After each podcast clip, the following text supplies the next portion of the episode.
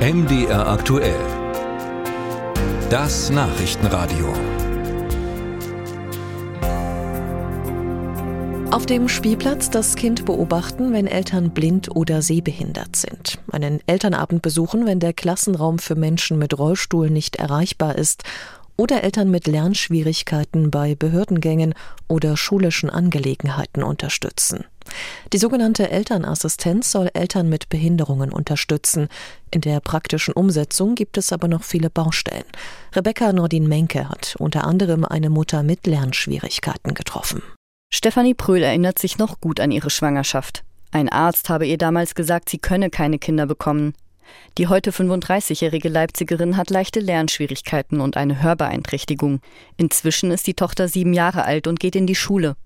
Um die Tochter bestmöglich zu unterstützen, geht Stefanie Pröhl selbst in einen ABC-Kurs.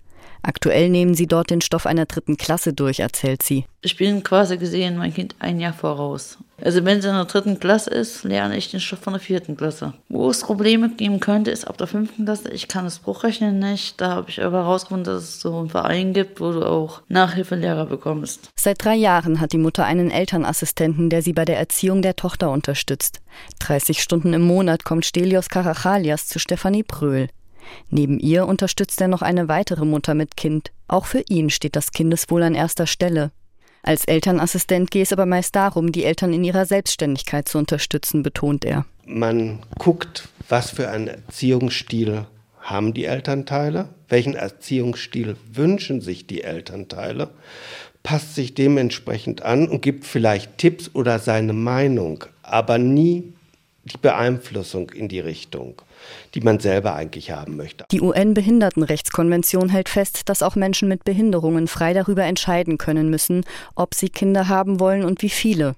Unter anderem heißt es dort, in keinem Fall darf das Kind aufgrund einer Behinderung entweder des Kindes oder eines oder beider Elternteile von den Eltern getrennt werden. Deutschland hat das im Jahr 2009 ratifiziert.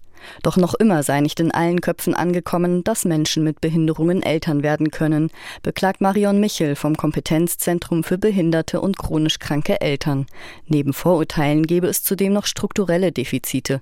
Das Helfersystem sei aktuell so komplex, dass es für Betroffene zu einer ganz eigenen Herausforderung werde. Im Moment haben wir es häufig in den Familien, dass der Elternassistent drin ist, dann haben wir noch eine sozialpädagogische Familienhilfe, dann haben wir noch eine Fachkraft im weiteren besonderen Wohnform, früher ABW. Dann haben wir eine gesetzliche Betreuerin drin. Dann ist noch die Schule dort, die Großeltern und jeder meint's gut. Dabei müsse die Unterstützung aus einer Hand kommen, betont Michel. Der Leipziger Stadtrat hat vor zwei Jahren beschlossen, die Unterstützung für Eltern mit Behinderungen zu verbessern. Die Umsetzung steht nach wie vor aus. Musik